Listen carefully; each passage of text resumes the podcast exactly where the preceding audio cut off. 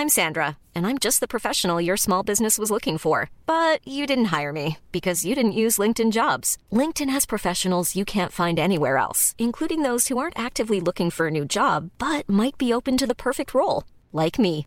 In a given month, over 70% of LinkedIn users don't visit other leading job sites. So if you're not looking on LinkedIn, you'll miss out on great candidates like Sandra. Start hiring professionals like a professional. Post your free job on linkedin.com/people today.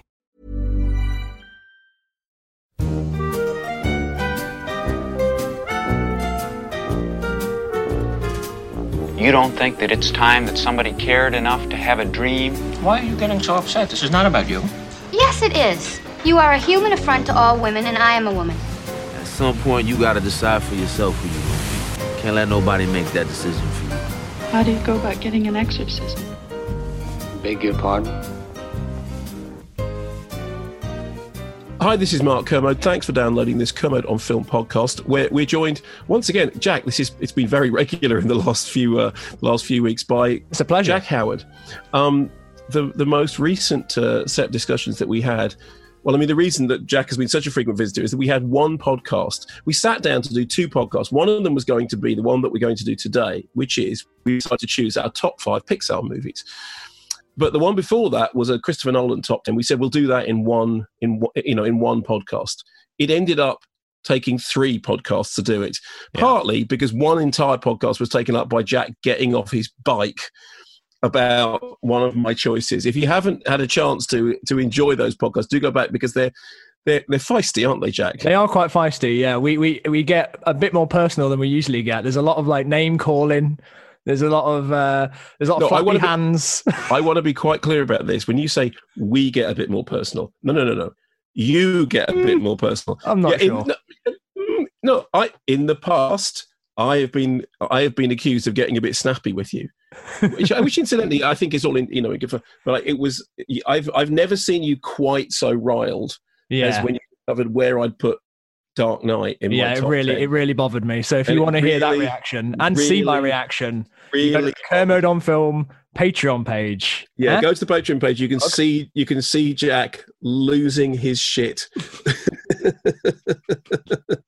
So I, I I've started to think that maybe you put it there just to get a rile out of me. I think that like you don't even believe what you've said. You've just done it to piss me off. no, well, okay, but here's the really funny thing because I'm recording this in my shoe cupboard, you know, um, and the rest of the house is obviously on the other side of that door, and the door in the shoe cupboard is it's just like you know some planks bolted together. There's no soundproofing, and um, child two, who you know as well, Hmm. went, did I hear you right? And I went, what? He went, did I hear? Did I hear what I think I heard you say? And I went, I, well, I don't know. What did you think? He, he said, did you? Wh- What are you talking about? So it was like, fine. So I literally Yep. sat here in my room, getting it in one ear from you, and then I go outside and I get it in the other ear from him. Well, um, me and Child two. You know, we're, we're thick as thieves. Like we're- we're we're working together on this. Like I won't I won't rest until this pod. The end of this podcast, when we finish this podcast, the last episode ever will be you admitting that the Dark Knight is better than the Dark Knight Rises, and that the end of the Dark Knight Rises is not a dream. yeah, yeah, that's not going to happen. Um, but anyway, but anyway, I my suspicion is that this that this week's will be will be less testy, um, but also you know just as much fun. So we decided to do our top five uh, Pixar films, looking back over the Pixar catalog. It, the thing that's kind of slightly heartbreaking is all the things that you have to leave out Mm. because if you're only picking five, and uh, incidentally, we decided just clear this up at the beginning. We're not including short films, are we? No, I don't think so. I wouldn't say that. That makes No, it too difficult. yeah, and also we could almost do a top five Pixar short films well, if the if if, the- the if demand is there, if the demand is there. Because actually, I was in my original list. I had a couple of short, and I went, "Oh no, for heaven's sake, I can't have a short film. They actually have to be features." So top five Pixar features, and it was quite painful because even even the Pixar films that I'm not crazy about, it felt painful to leave them out. Hmm. So the way we're going to do this is we'll you know we'll count down our top five starting from five and uh, if you if you choose one that I've got coming up I'll say, oh no, okay, I've got that coming up at number three or whatever, and we'll hold off the discussion until then. Okay. Otherwise, if you choose one that you, that you've that only one of us has got, we'll then we'll then do it there and then. Does that make sense? That makes sense to me. Okay, so Jack, I'm going to ask you to kick off and say what is your number five most favorite Pixar feature? My number five favorite Pixar feature is Inside Out. Okay, so I have got that in my top five. So I know you do, and I know exactly where it is. You know, there's a, there's a kind of Simon Mayo did this thing. He said, "I know what you think about something from the way you, from the pause between when I ask what you think about something and the thing," and it really bothered me. Really, Really? under my skin. Yeah, but the thing is, I the the more the longer I go on, the more I realize that I am completely predictable. So But it's not even that you're predict- completely predictable. It's the fact that, like, I know you well enough, and I also remember very well that in 2015 you said Inside Out was your favorite film of the year. So Okay. I can imagine let- it's going to be pretty high. let's try let's let's try and build some some tension into this you know will it still be there will it ooh okay so at number five i have wally Okay, I I don't have Wally You don't have in Wall-E. my list, okay and I fine. think actually I'm glad that we're kicking off with this because I Yeah. think that my opinion on Wally or Wally, however you want to pronounce it, you say it. is maybe my most controversial and annoying opinion out of all of my opinion on cinema because I don't particularly like Wally that much. okay And I think that Well, Wally is held up as like one of the greatest films of all time, you know, especially Okay. in the 21st century. And I just don't particularly like gel with it. okay so here's here's my my take on wally um i'm putting wally in there for the first movement.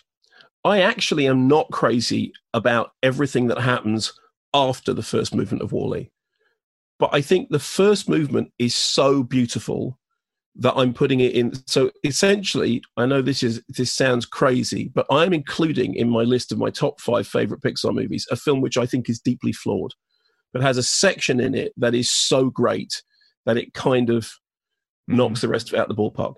And the Mm-hmm. I actually that I love, we disagree on this a bit more, but it actually feels like we are kind of on a similar page on this.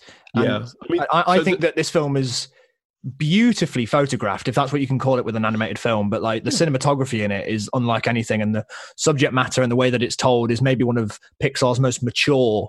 But there's something about it that I, I don't feel charmed by it a lot of the time, and some of the, Okay. the the thematic stuff I think is a little bit obvious. And I know it's a kids' film, but I don't know. Like I think we'll come to talk about Inside Out. I think that explores thematic stuff that in a in a way that isn't as obvious. And I don't know. There's something about Wally that has just never gelled with me. And uh, I think it, feel, it feels like you have a similar opinion on that. Well, the thing I love about it is, uh, firstly, that that first that first act, I I got. I got a lot of. I said, you know, the interesting thing is the first act of Wally is to me. Firstly, it reminds me of silent cinema, and a lot, bunch of people said, "Oh, how can you say that?" It's because sound effects are really, really important. Yeah, the sound effects are really important. Firstly, silent cinema was never silent. Silent cinema always had music performed with it, and incidentally, Yeah. some silent cinema have music with sound effects. Um, I suppose uh, if you're going to be purist about it, the phrase that I should be using is dialogue-free cinema. I remember Mike Figgis. I've said this a million times. Mike Figgis once said he told me this story that you know when when immigrants would arrive in America, they would get off the boat at Ellis Island and they would be shown a silent film of life in New York to prepare them for life in New York. And he said it was in a universal language of film, it was visual language. And he said, and then the minute that the talkies arrived, the minute you had synchronized sound and dialogue, those the, that universality of silent cinema, which was never silent, went away. So he had a, we had a very interesting discussion, and I'm a huge fan of silent cinema, and I play in a band that accompany. I'm wearing the t-shirt fact, that accompany silent movies. Do you And I think that- in a band, Mark? I know I should mention it more, um, but you know, but you know, it's it, not everybody does love silent cinema, and I do, and it's something which I always I always come back to. I love the you know I love the I love the physicality of silent cinema, and I love how physical uh, Wally feels. And the other thing, of course, that first movement of Wally feels. The other thing, of course, is that Wally is essentially in that first movement riffing on silent running, and so I mean, if I turn behind me here, you know,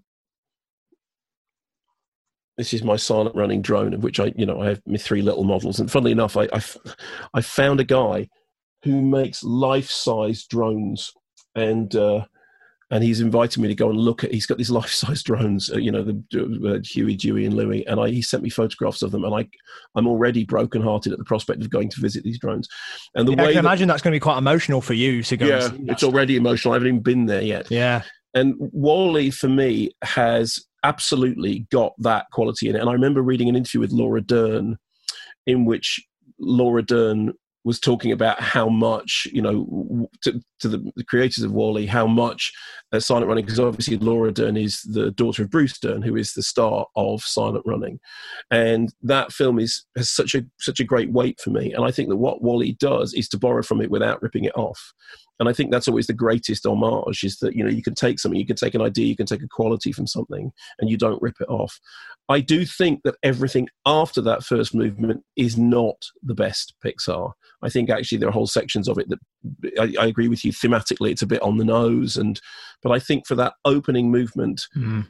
I, I just the physicality of it. I know it. You know, I know it's animation. I do understand. You know, despite having had this explained to me. What? by- you know, yeah, I know it's not real. It's it's animation. I don't mean by you, incidentally. I'm referring to a, an interview with the the, the makers of uh, Anomalisa, who explained to me that um, Oh, yeah. cinema is a collection of still images that give the illusion of motion. That Wow. changed my view of everything. I know. Wow. Yeah, I, I know. Um, I know that uh, he can be a bit. Um, It can be a bit, yeah. Um, Anyway, but, but so I, so I, for, for the strength of that first act, that's Wally. Now, tell me what you don't like about it, because I suspect that I'll agree with a lot of it. yeah, I think that, um, like I say, a, a lot of the thematic stuff is very on the nose. I, I, I also, I. This is what I mean about it being an annoying opinion. I don't find myself being particularly charmed by Wally and Eve. Um, Okay. Which I don't think many people do agree with. I think they find them adorable. Um, yeah, sometimes I do, but sometimes I, I just find it a bit. I don't know. And also, I find myself just, and I, I hate this as well. I I can't find any other way of expressing it. I just find it a bit boring sometimes.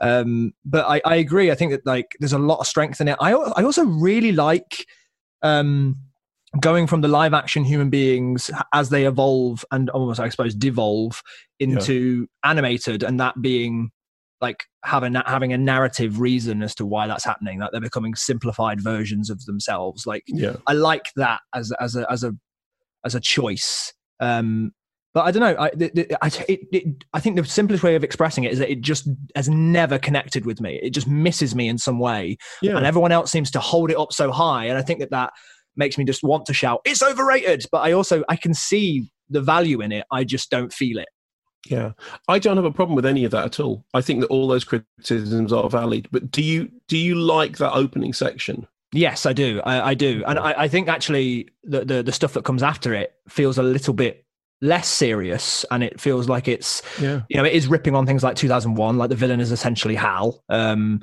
I, I like I like that they aren't shy about like uh, Wally has been built by Apple, like he just has the same noise that Apple computers have when he turns on, and I like that they're not hiding that.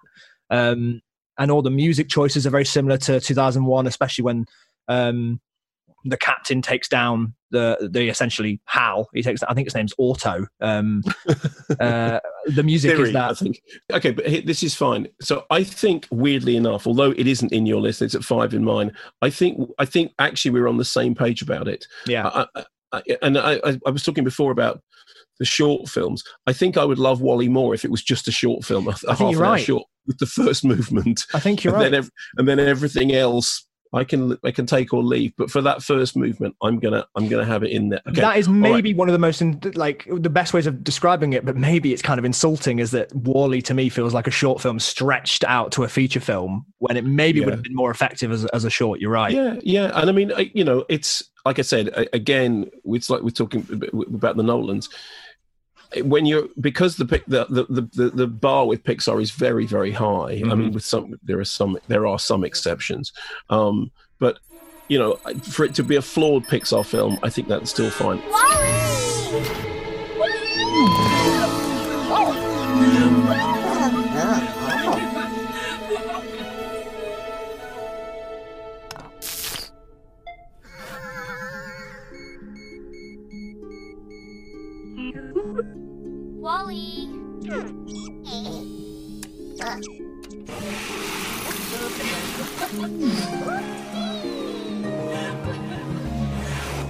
Let's move on to number four. What's your number four choice? Monsters Inc. Okay, so I have Monsters Inc. as well. Mm-hmm. So we'll hold off on that at the moment. So my number four choice is The Incredibles 2. Oh, that is to me very controversial because okay. I have The Incredibles in there. I won't okay. say where. We're gonna leave some suspense. Okay. I, okay. I I really didn't gel with The Incredibles 2 at all. But please go ahead, take it away. Well, I didn't really gel with The Incredibles. Um, I was one of the people who complained that The Incredibles was too long, and uh, I remember writing a review of it in which uh, I said that you know there were. I think I was. I think I may have been quoting the, the, the makers anyway, saying that you know there are kind of like Bergman-esque silences in it, and there are long, long periods in which it it it proves quite patience testing. And I always thought, and I have seen it a few times since then, and I've you know learned to like it more. But I always thought that the pacing in The Incredibles was an issue. Incredibles two just took off like a rocket. And having gone into Incredibles with very high expectations, and then thought, you know, this is this is hard work. Incredibles 2 for me was just like, okay, this is what this is what the pacing of the first one should have been like. I loved the design, I loved the way it looked. I loved the jokes. I loved the the way in which the narrative, you know, flipped who it was concerned with. I I everything about Incredibles 2 was everything that I had wanted the Incredibles to be, but it wasn't. Now, what was your issue with Incredibles 2? I might need to watch it again. I only saw it the once when it was out in the cinema. Um, and I was in Los Angeles when I saw it as well. Um, and unfortunately, I ran to the cinema and missed the opening short film, which everyone was praising. Uh, okay. And okay. I have, so I haven't seen that short film, so I'll have to get it on Disney Plus. Spawn, not Spawn. Um, I'll have to watch Incredibles 2 again because because you know, I didn't know what that was until you taught me. This was, this was one of the classic examples of "Excuse me, child." What does what's, what's this? Mean? I had to look up a thing the other day. Somebody tweeted me a thing which was "goat." I did something yeah, about right. Breaking Bad or something. So, you, okay, you know what goat means, right? I do. You know, greatest of all time. I uh-huh. thought they were calling me a goat. I, I was all set to block them before before you realised it was a compliment. Before I, well, before I stopped and looked it up, you know. anyway, all capitals, your... goat. yes, exactly. Um, yeah, I, yeah, I, I, remember uh, finding the plot annoying. I okay. remember finding uh, the sort of the way it moved and the, the twists and turns a bit obvious um, and uninspired. I didn't particularly find it funny um, yeah, I, I think that it, I almost I, I I don't I can't really remember much about it, but that's part of it as well. I think it's quite okay. forgettable. Um, yeah, I, am going to have to rewatch it and I'll report back. Yeah, I mean, I I think it's. Let me venture to say something. Um, I've had experience of watching films in America when my head was in the wrong time zone, and when I've run to the theater or whatever it was, and uh, and I've, I mean, I you know, I saw AI in America in a theater in New York, and I really didn't like it, and I didn't mm. watch it again for years until I was told, "You really, you know, you really need to uh, to have a look at this." And uh, and I and I went back and saw it, and it was a complete it was a completely different film. So I think. Knowing you as I do, and knowing now that Incredibles is in your list, I think if you went back and revisited Incredibles 2, you might find it to be a better film. In the same way that I thought Incredibles was a better film the second time around. The first time around, I did find I had a pacing issue with it, but we'll get to that when we talk about Incredibles. Um, but I do think Incredibles two is really funny, really sharp. I, I, you know, I love the. I love the way in which it plays with your expectations. I love the pacing of it. I mean, so much of animation is to do with pacing.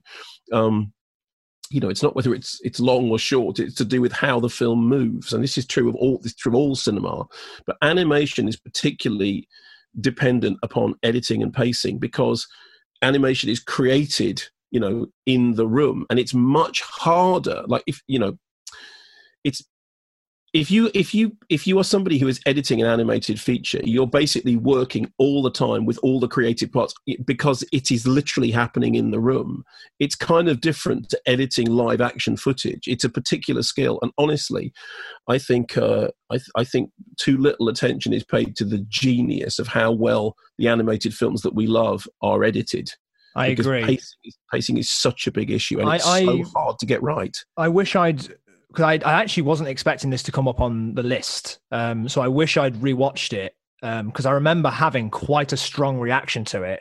And Yeah. I remember listening to your review where you praised it so much, and I was like, "What's he talking about?" So I remember not agreeing with you, and, Yes. and so I'm going to have to go back and rewatch it and see if Okay. those feelings are still there. You look ghastly, Robert. I haven't been sleeping. I broke my daughter. They keep changing math. We needed double A batteries, but I got triple A's, and now we still need double A batteries. Put one red thing in a load of whites, and now everything's pink. And I think we need eggs. Done properly, parenting is a heroic act. Done properly. I am fortunate that it has never afflicted me. On to number three. What's your number three choice? The Incredibles. Okay. So now this isn't in my list. So tell me what you love about The Incredibles. So it's directed by Brad Bird, who used to ha- be a creative consultant for years on The Simpsons. And I think that some of the humor in the first Incredibles is like basically the best humor that you get in The Simpsons. I think Edna Mode is one of the greatest comedy characters that's ever been created. I. I, I could quote her all day long. And actually, my when I went to Milan, you can Okay. see where this is going. All I could, all I could, all I could say was Milan, darling, Milan. Like all I could say. Um, I love the score. Um, it's Michael Giacchino, I think it is, Yeah. who did the first, who did uh, The Incredibles. Um, I, I and my composer friend Benjamin Squires told me that they approached John Barry to to do The Incredibles because they wanted a, an old fashioned Bond score, but he turned it down because he Okay. didn't want to do any more Bond stuff, which is interesting. But I think that the score that you get with that is so close to something like On Her Majesty's Secret Service, it's not even hiding it. Um, the theme for The Incredibles is so close to that theme. Um, Yeah. I love like when I when I watched The Incredibles as a kid, I didn't take to it, it as much as you might expect me to, being a massive fan of Bond and a massive fan of superheroes. And I think it's because the opening sequence is very mature for a kids film. Like I didn't know what Yes. suing somebody was. No, it absolutely, it absolutely is, and that's what I meant when I said it's a cartoon that's got it's, that's going off into Bergman-esque territory. Right, right. It, it is, and that's absolutely what I meant. I mean, I had visions of people going, "What? Yeah. What? Yeah, I, so so I, I love that it's like domestic ennui." Yeah, like, but, you but know, as, a, as an adult now, I watch it and it's like a superhero is getting sued. It was, it feels like it's ahead of its time in terms of the way that superhero movies are made now. Like in, even within the Marvel universe, about how um, in Civil War and stuff, where the superheroes were um, sort of rallied against. Um, and I think that The Incredibles was kind of ahead of its time. And I love how much it's playing with the ideas of superhero powers reflecting the personalities of the characters. It's a it's a an idea that's been done over and over, uh, but I think it works super well. I think all the dynamic is really like exciting and funny, and it, all the stories tie up so beautifully. It's um it's even things like again like the maturity of it, like having somebody who's trying to commit suicide at the beginning. There's even a storyline where um, Mrs. Incredible believes that her husband is cheating on her for a bit. Like there's very mature ways of Yeah. telling a story, but it just happens to be animated. And I just I think I found the first one a lot meatier um, than the second one, and it, a lot more honest and like like like a story they wanted to tell. And Incredibles two felt like oh, we should just do a sequel now. It's been long enough. Um, yeah, and I, I like the twist as well. I didn't. I, I still really like that. That to me feels like the ultimate Pixar twist, the one that they've been trying to recreate over and over again with like um, somebody that you liked at the start turns out to be the villain at the end. Um, yeah, I, I think it's brilliant, and I, I think it's it, it's visually as well, like the way it, way Brad Bird moves the camera.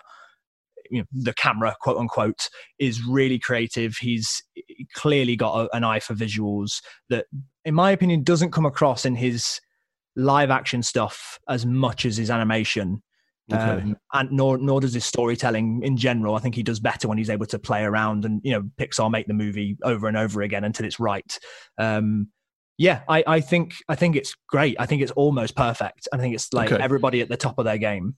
I mean, I agree. So here's the thing: I agree with all the things that you just said about it. I, I, the the difference was that I found those things off-putting. I did find the, I I found that that uh, that early movement with all those things, you know, with the domesticity thing. I I just thought, how is this going to play to kids? Now, that said, I've subsequently seen um, loads of kids watch Incredibles and actually get loads and loads out of it. Interestingly enough, many of them on third, fourth, fifth viewing, because I still think that on the first time, in the first viewing, there is a pacing issue.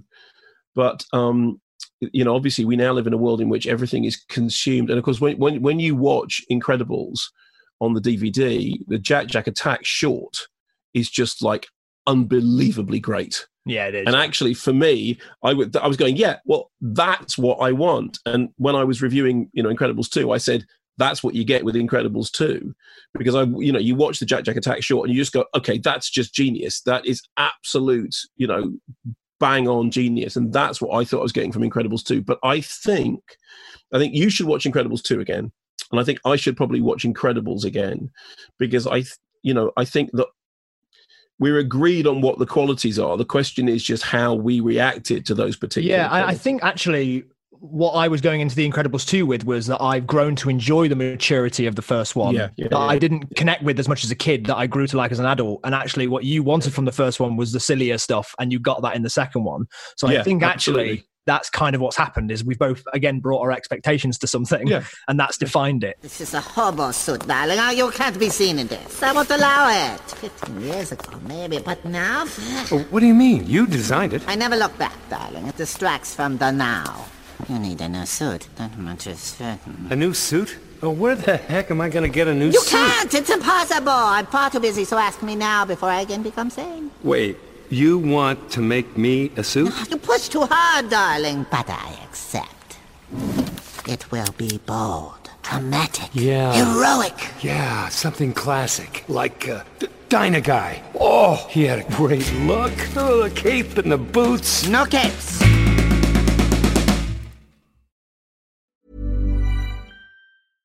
How would you like to look five years younger? In a clinical study, people that had volume added with Juvederm Voluma XC in the cheeks perceived themselves as looking five years younger at six months after treatment. Look younger, feel like you. Add volume for lift and contour in the cheeks with Juvederm Voluma XC. Reverse signs of aging by adding volume to smooth laugh lines with Juvederm Vollure XC. For important safety information and to find a licensed specialist, visit juvederm.com. That's J U V E D E R M.com. Not for people with severe allergic reactions, allergies to lidocaine, or the proteins used in Juvederm. Common side effects include injection site redness, swelling, pain, tenderness, firmness, lumps, bumps, bruising, discoloration, or itching. There's a risk of unintentional injection into a blood vessel, which can cause vision abnormalities, blindness, stroke, temporary scabs, or scarring. Talk to a licensed specialist to find out if it's right for you.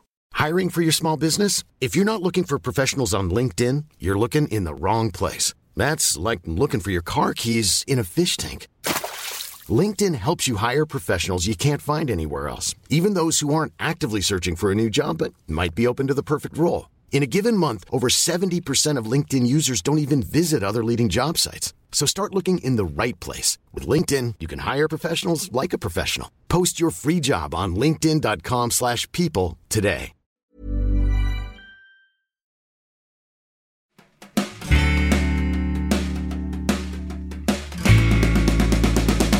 So, um, did I ask you your number three already? Yeah, that was the Incredibles. The Incredibles. So, what's, what's so what, what's your number so, three? So sorry. So my number three, and here we, we're going to is Monsters Inc. Right, great. So I I I've I've used that as my number four. So let's talk Yeah. about it. Okay, so uh, you want to go first on me because I went first on Incredibles. You go first on Monsters Inc. Monsters Inc. Uh, is a film that I remember very clearly seeing in the cinema and being wowed by it. It's like Yeah. that, and actually, weirdly, Prisoner of Azkaban are two of the films I remember walking out of as a kid and being like, "Wow!" Like, like not even understanding what cinema had just done, Yeah. but I'd just been told a story and how emotional it was. And it's the first time I remember like wanting to know what the character's real name was, like that hidden secret, and the, the the way that you know, it's just I'm sk- skipping right to the end, but like building the door again, all of that stuff. I think it's like it's. I mean, this is what the list is all about, but it's up there with Pixar's like perfect films. Like, there's nothing wrong with it, and it's got this weird mix of being funny but also being scary and sad. I think that Sully and Mike are incredible, and it really bothers me. like Monsters University. Oh, really oh, I hate Monsters me. University. I hate, I hate it that. so just, much. Yeah, I you know really, why as well. It's really it's one line in Monsters University that ruin. Sorry, it's one line from Monsters Inc. that I think they completely ruin the whole world building within Monsters University. Is that in Monsters Inc. Sully and Mike are talking to each other, and he says, "You've been jealous of my good luck since the fourth grade, pal." And then we find out that they met in university. That to me just bothers me. It just bothers me so much. It's like it feels like you're just ignoring your own. That you've established what they were, and you. I got it all in that one moment.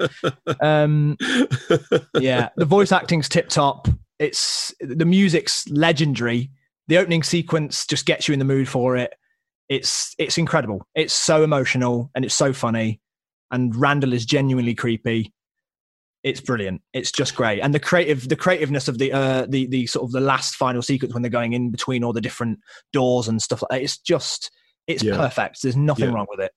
So just to pick up on something you said about you know um, one line from the from the from from uh, Monsters Inc. is spoiled by Monsters University.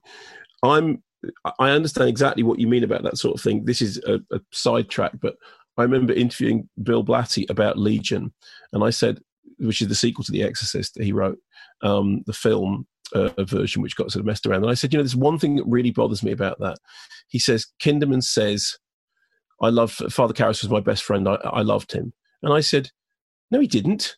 They only met once. And I said, And there's a photograph that you've got in which it's a photograph of Karras and Kinderman, which is signed by Karras, which says, Keep checking those Dominicans, Kinderman, uh, Karras, right? And I went, How is that possible? How is that possible, right? I read the book in which they meet and he dies. And at no point do they hang out together. It, it doesn't happen. And Bill Blatty said, Yeah, I know. But I said, I had to build up the friendship. And he said, And who would notice? And I went, Me. And he went, Yeah, other than you. But that's the thing is, I've never spoken to anybody else about that Monsters Inc. bit, and, and they've all just like, and no one's ever been like, "Oh yeah, you're right." They've been like, eh, "Who cares?" And I'm like, "Yeah, but no, it matters. It's, it's, it, it matters. Like that's why they wrote it in the first place." I know. It's just, and uh, I, I- you know, every time I watch that version with that photograph in it, I just it makes me want to tear my hair. When did that? When was that photograph taken? It's not possible, right? It there was never a point that that photograph was possible. Um, the the shorthand version of why I love Monsters Inc. is put that thing back where it came for is the best stage musical I never saw, and I could honestly, it's for, like I know it's you know end credits and everything, but I, I could just watch that on a loop forever. That musical is such genius. It's absolutely right. And the reason it works is because, firstly, every single part of that musical refers correctly to the to the story that we've just seen before. They wouldn't Yeah. mess up the Monsters University line. I love the you know we scare because we care thing, but what I love most about it is it, it, it is the perfect combination. And again, we come back to silent cinema here. It's the perfect combination of sidekick characters, of characters who, when you put them together, they're funny because one of them's that and one of them's that. Yeah. You know, and and the genius of you know when he gets shown the magazine when he's and it's got the stat. I'm on the cover of a magazine. and it's just that absolute the, the the joy of that, the delight of it, the the the the wittiness of the voices for a start. I mean, I love. uh, I mean, I'm sure you know this that Billy Crystal was offered Woody and turned it down. I And he said didn't know that, no, I yeah, he was offered Woody, turned it down, and said it's the single biggest regret of his career. And Oh, so when they when they offered him a role in this, he jumped at the opportunity to do it. Um, it's just it's. I, lo- I love as well that it's again it's Pixar dealing with mature themes. It's it's got it's got a thing about this is the way we've always done it, so we're going to do it this way. It's about corruption. It's got all sorts of big um, themes going on in it in, t- in terms of like this is like I said, this is the way we've always done it, so we're not going to change. When even when they know that not scaring children but making them happy and making them laugh is better for them, they don't want to change. Like No. they, they're set in their ways. But also, I you know I, I like the idea that children kind of like to be scared. I, I love all the stuff about kitty kitty. I love the thing. I love the end. I love boo. Mhm. Everything about it, it's just like somebody went, yeah, that now, that, that, that's it.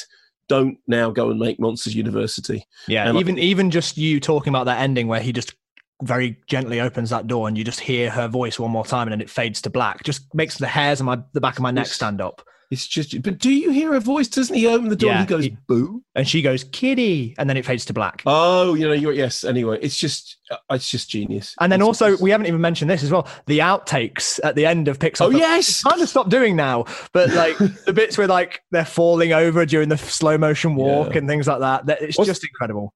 What's the name of the character who kind of looks like a great big triangle with the glasses? The one in, ah, the one in charge. you know, Oh, um, uh, isn't? Fine. Yeah. So so many people have sent photographs of me and Brilliant. that character. And said Brilliant. That's what I look like. And and uh, and believe me, Wazowski, you Wazowski. didn't do your paperwork last night. exactly. So apparently that's me.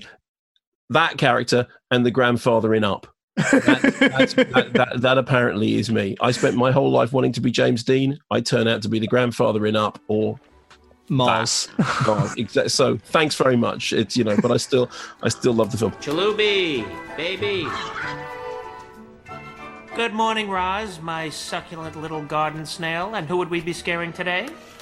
Wazowski, you didn't file your paperwork last night. Oh, that darn paperwork. Wouldn't it be easier if it all just blew away? Don't let it happen again. Yes, well, I'll, uh, I'll try to be less careless. I'm watching you, Wazowski. Always watching. Whew, she's nuts. Moving on to number two. What's your number two choice? Finding Nemo. Ooh. So I don't have Finding Nemo. So go ahead. Okay, I think Finding Nemo is so. Actually, just to put it into context for how I feel about it recently, is that um, there's another podcast. I'm sorry to do promotion for another podcast on this podcast, but I think I've spoken about it before. There's a podcast called Script Notes, which is, as they describe it, it's a podcast for screenwriters and people who Yeah. are interested in screenwriting. Yeah. Um, and they there's an episode where um, Craig Mazin, who um, wrote Chernobyl and the Hangover sequels, but I don't think he likes that being mentioned. um, but Craig Mazin just does a solo episode called "How to Write a Movie," and he uses Finding Nemo as like a perfect example of story structure and character arc and things like that and and not only just like this is how it works but also why do we care about this and Yeah. talking about how the writers are basically god putting the protagonist through a series of tests so that he will learn something and how he's the perfect protagonist for this particular story. Like how marlin is the perfect protagonist for finding nemo. And the and the example he gives is you know just the beginning of okay how do you you've got an overprotective parent. How do you make us care about his journey? Well okay so his not only does his wife and all of his children get killed but also his last remaining child is disabled and that, of course he's scared of the ocean it's not it's not just a, it's not just saying you're a parent you care about your kids of course if the kid's gone missing you're going to go find it they make him so afraid of of the wider ocean and then i think that a lot of the imagery and a lot of the stuff that goes on in it again is is the stuff I'm kind of obsessed with with right now that it's all an internal thing for for Marlin. So for example, when the fish tell him to go through the uh the cavern or, or whatever it is, the dark cave, instead of Mhm. going over it, he ignores that because he goes, Oh, it's so much brighter and so much easier up here. And then obviously all those jellyfish descend. Yeah, yeah, yeah. And that Which is, actually really scary. it's incredibly scary and and that moment there for me is like you need to go through the darkness and come out the other side otherwise if you're going to keep avoiding it stuff is going to keep you- you're never going to get over your problems and i Yeah. and if you rewatch finding nemo every single scene there is a problem that needs to be solved constantly and there is always something that's challenging marlin um and the same as well with the side story with Nemo and all the fish tank stuff, which also is incredibly funny. Um, I love all that sort of shark tank, hoo ha ha. Like I love all that stuff and the bubbles and uh, this is my sister Flo. Like it's it feels like everybody's just so rich. Um, yeah, I think it's incredible, and that's not even mentioning as well how funny Dory and and Marlin are as as two characters. Again, it's that that classic duo of the funny and the straight man type uh, combination. And where did you stand on the sequel?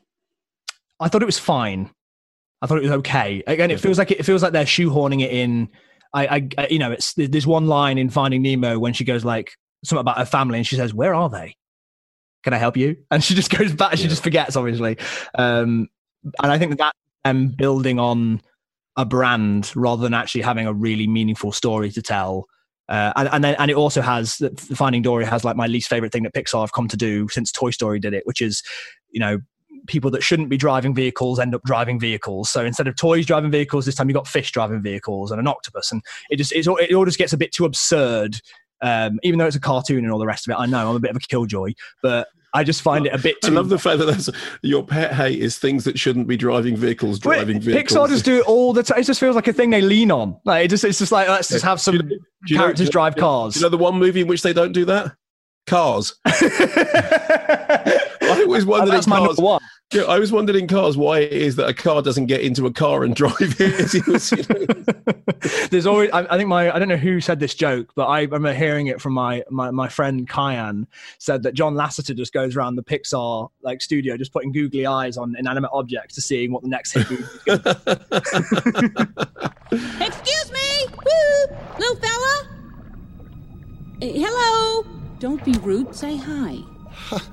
Hello. His son Bingo, Nemo, Nemo was taken to uh Sydney. Sydney. Yes, and it's really, really important that we get there as fast as we can. So can you help us out? Come on, little fella. Come on. Dory, I'm a little fella. I don't think that's a little fella. Oh, oh, oh, big fella. Big fe- whale. Okay. Maybe he only speaks whale. We need uh, Dory. what are you doing? What are you doing? Are, are you sure you speak whale? Can you? Okay, well, look, I'm actually not going to disagree with any of that. It wasn't in my top five because it, it isn't something that, that, that's a struggle. But but I think I think you know I don't disagree with anything you've said. Um, I think it is really good. I haven't watched it very much. I've seen it. I think twice, maybe tops, and it you know I think it's I, I, think you're making a very coherent argument for it. My number two is Toy Story 3. I think that's a good choice. So I now I'm assuming that Toy Story 3 isn't in your top five. Well, I'm going to ruin something now. No, because you're going to talk about what your number one is. I am, yeah. So don't. Okay. Okay. Uh, because you know, I think I think we'll we'll we'll both we'll both spoil the surprise at the same time. Okay.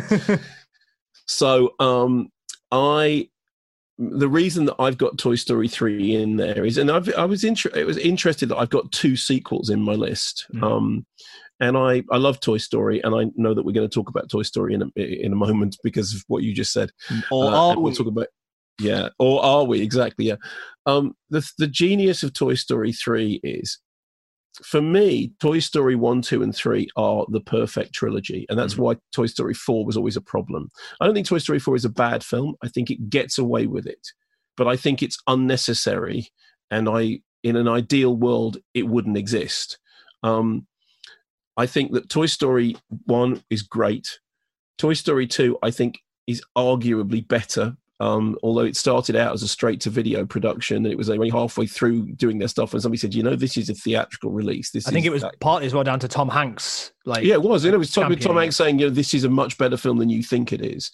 And, and they, I think they lost a load of animation as well, and like and I had to redo a lot of stuff. Like it was, it was a, it was a pain in the ass that film. Yeah, yeah, but it's and yet it's so great. I mean, yeah. uh, the the tour, tour, guide Barbie going around the shelves is just, you know, and can I stop smiling now? All that stuff is yeah. just the references to genius. Jurassic Park as well, like dinosaur yeah. overboard. but Toy Story three was like okay there this you know we know godfather 1 great godfather 2 greater godfather 3 oh dear Toy Story one, great. Toy Story two, greater, arguably. But I, you know, I'm, I, I think it's it doesn't matter either way. But Toy Story three is the thing that brings the, the, the trilogy to a close, and it does it in a way that is as perfect as the end of Winnie the Pooh. And I, uh, I discussed this on air with Simon Mayo, and we are, you know, we are both grown men who have ended up crying, like genuinely in tears on air, because the thing about Toy Story 3 is it captures that thing about letting go of and by that point it's to do with letting go of your own children um, and I just think it's so brilliant the way it does that, and also the way that it has that sense of the baton being passed on to the next generation, and the way in which it takes all the strands of the previous films and it doesn't.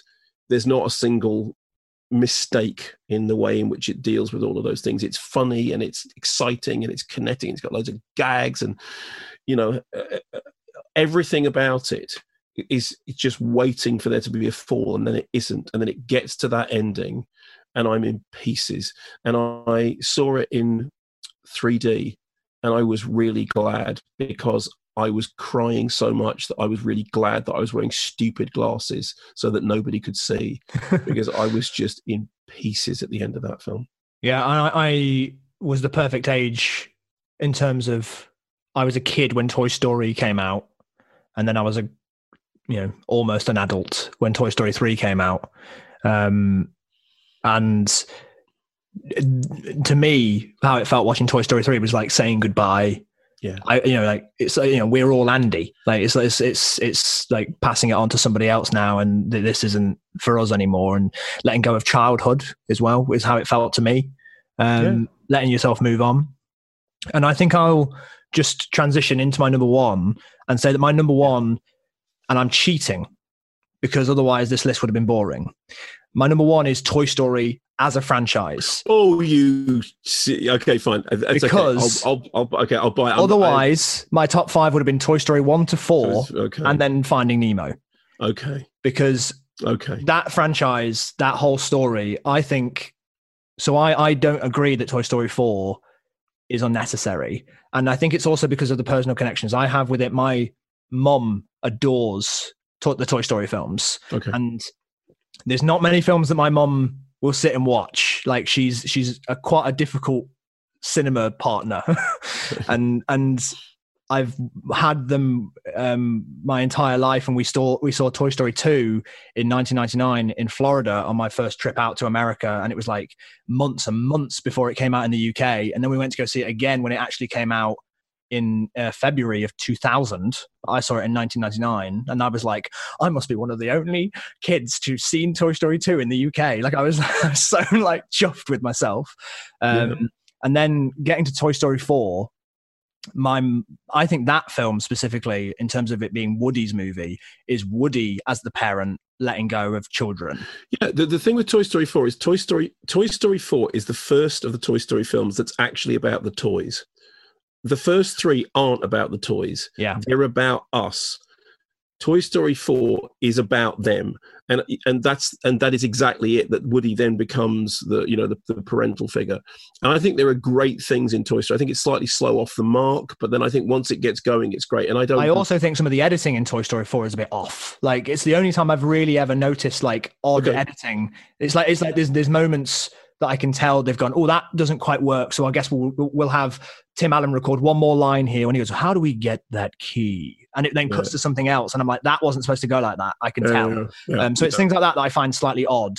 But I think in terms of a story, and it's also amazing to see that Toy Story 1 is what if your toys were alive when you left the room? And then Toy Story 4 is like they're sentient and they have feelings of like grief and letting go, and they're Yeah. basically human beings now. Uh, but also, Toy, so Toy. Story, Toy Story 4 has the thing about the creation of, you know, Spoonie or Forky. It's Forky, isn't Forky, it? yeah. Um, when there is a thing about what, you know, why? I don't know. You Yeah. know, it's like, how how is Yeah. it Yeah. that Forky and the and, and the principle is that you know in the previous movies the the life is engendered by our imagination. Mhm. You know, it's it, your toys are alive in your imagination, and Forky is the first character to go. Why am I alive? Yeah, it's that- so in that- just interesting.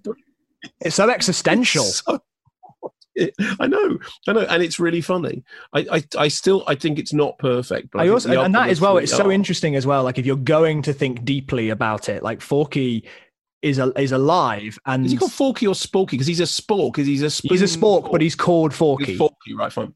Um, but yeah, he's alive, and then the f- his first instinct is to self destruct. His first instinct is to throw himself away, and it's so interesting. That's right. Yeah, he keeps jumping in the bin. I Yeah, like it's so interesting that that's like when you're when you're conscious, that's like inherently what you're bound to try and do is self-destruct in some way and i think that as well like, you know i don't know if they thought i'm sure they did have conversations about stuff like that but i think that that in itself is like also very interesting to have in a in a kids movie like that I, mean, Um, I, I, I remember uh, interview. I think I think I interviewed Tom Hanks for it, and just saying, I'm just so relieved. I'm just so relieved because I was terrified that when I heard they were making it, I was so scared that they were going to mess it up.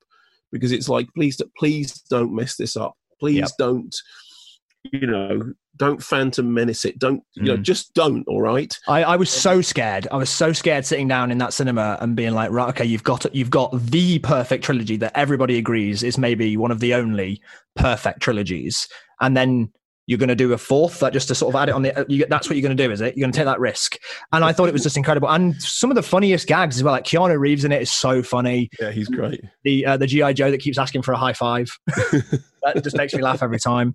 But also, And the, if I were to, the horrible ventriloquist doll who oh is my, really- so scary. Yeah, see, I've got to think about ventriloquist dolls Yeah. anyway, but I mean, it's such a yeah, and the score is is scary as well. Um, or, you know, it's got one of uh, Randy Newman's worst songs in it, which is the uh, "I Can't Let You Throw Yourself Away," which is him just singing that over and over again. And I know he's got he's got simple songs, but "You've Got a Friend in Me" is a banger, and "I Won't Let You Throw Yourself Away," which I think was Oscar nominated. It's just because they're like, "Oh, have we got any other songs?" I guess we'll have to nominate that one. Um, but if if I were to pick, if I had to pick out of the four, if that was if that was the situation I was in, I would pick the first one just because it feels like it started it all. I think that the the the clash between Woody and Buzz is just a classic. And actually, if I was going to have a criticism of number four, it feels like they simplified Buzz a bit too much. Like he just becomes an idiot again in number four. Which Yeah. I think he. I didn't. I didn't ever felt like that about Buzz since the first one. Um, You know, one of the weird one of the weird things about the first uh, Toy Story is I saw a bit of it, an unfinished bit of it that they were showing Oh, showing wow. as a kind of no, it's just they were doing a sort of pr- a promotional thing. I mean, obviously there was a load of people saw it, in which they were showing us how digital animation, 3D digital animation, you know, 2D, but three, what they call 3D digital animation worked. And I remember looking at it and just thinking, this is the trippiest thing I've ever seen. Mm. I can't. It's it's really physical, and I but it's not. It's animation. I'm really oh I can't quite get my head around this. And I remember the first time I watched the the whole the film, the first five minutes. I know this is, sounds absurd now because now we're all so used to it. But the first five minutes, just going, I can't. What is it? It's not. It's it looks real. It looks tangibly physical, but it isn't. And I'm, we've, we're now all so used to it. We're so used to the idea that animation can do that. But when it first happened, it was really bizarre. It's also very interesting that they. It's it's what we were talking about actually with Nolan when he made uh, following that he used his limitations as a positive thing and go okay what can I achieve? And that's exactly what Pixar did as well. They were they were like okay we can't make human beings look real yet. But we can do shiny surfaces. But we can do shiny surfaces Yeah. so let's do toys. Yeah, um, and actually if you rewatch the first Toy Story especially the humans look a bit weird. They're Yeah, a bit yeah, scary looking like their eyes and all the rest of it. Doesn't quite work Yeah, Um, yeah. But the toys are gr- the toys but are the toys are incredible. Um, uh, yeah, I, I, I just think it's perfect from end to end. Uh, I, I, I'm one of the people that criticize Toy Story 3 for repeating a bit of the plot of Toy Story 2, which is good guy turns out to be bad guy, but Okay. such a minor criticism. But overall, I think I think they're just absolutely wonderful. Ah, here we go. There should be a little hole under the switch. Little hole. Got it. To reset your Buzz Lightyear, insert paperclip. Rex, use your finger. Okay, now what? Uh, all right, let's see. Caution: Do not hold button for more than five seconds. It's not my fault.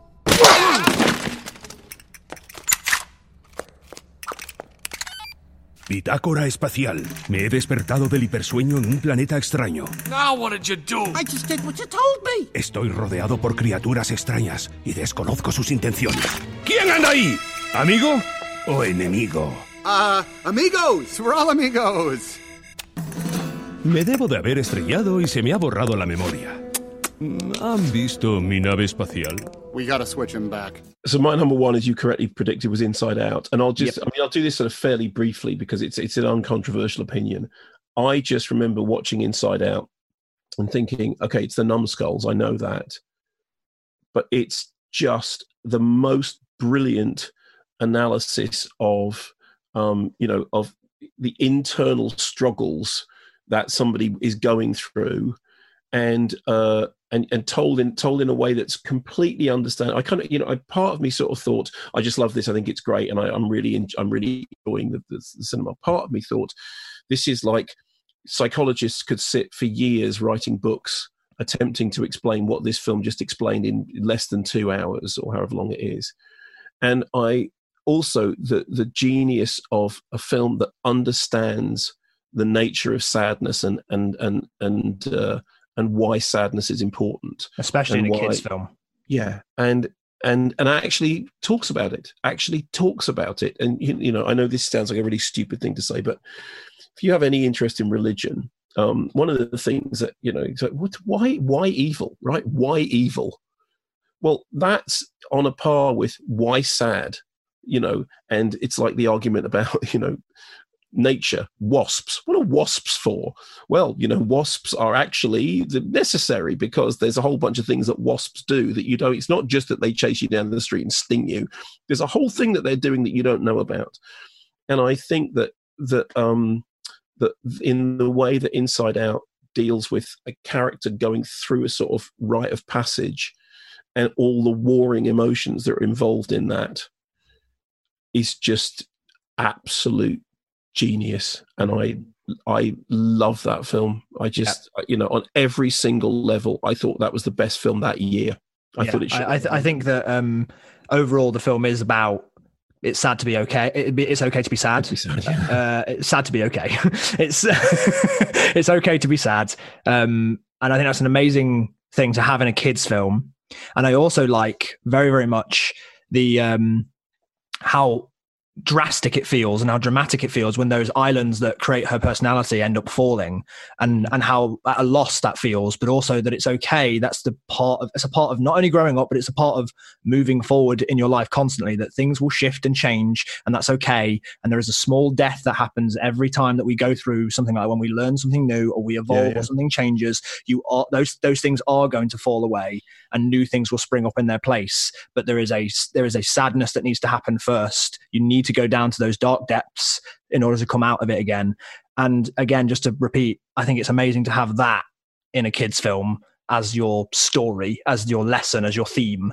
Um yeah i'm with you. I think it's i think it's great and um one of their best. And i almost I, I moved it around quite a lot in my list. It was originally at number four um but it's because it's it's not one of the ones that came out when i was a kid so it feels like Yeah, it hasn't yeah. got as much of an attachment to me but i do think it's fantastic from end to end yeah i mean I, I you know obviously i was an old fart when i saw it but it just it just it just worked for me and i think well you were an it. old fart when toy story came out so i, Yeah, I, no, was, I was barely conscious yeah, no, I mean, I'm I am 58 times as old as you, but um, you know, I mean, I'm Jack, I'm nearly 60.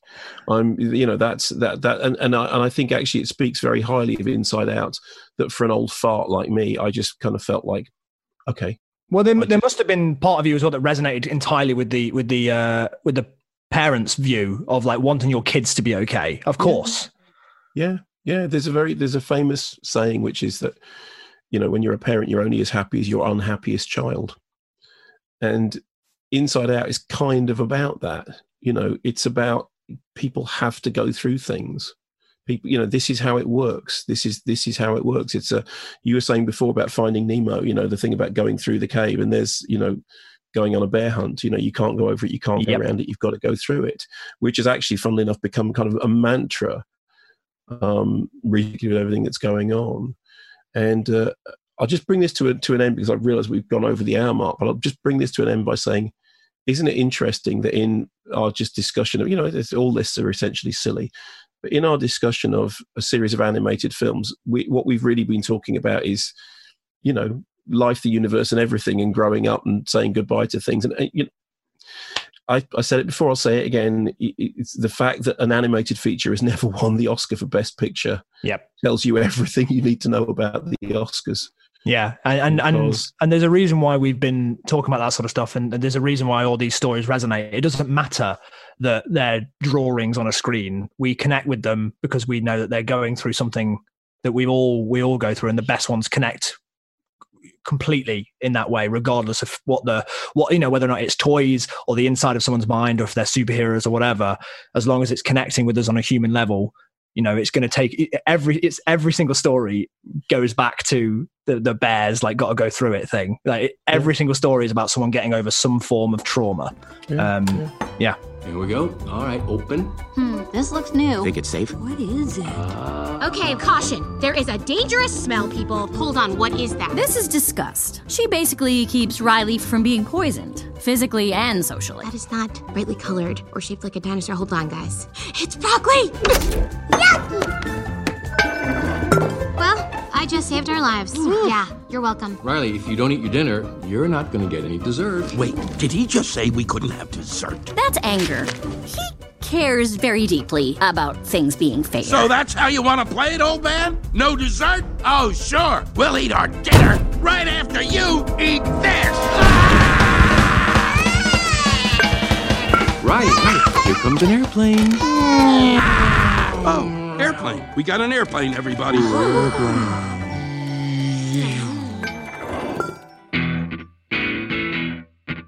Well, Jack, that's been great fun. Thanks ever so much. Um, Thank you. If you want to watch a video of this, you can go to the uh, Kermode on Film Patreon page, and uh, we'll be back in the very. Ne- we must at some point in the future do top five Pixar shorts. Okay. Because because that because they're because the Pixar shorts are fabulous. Anyway, listen, Jack, that's been uh, really terrific. Thanks ever so much, and I'll see you at the next one. Uh, you know, when everything's back to normal, as of course it's all going to be really soon. Yep, definitely. Funny joke to end it on.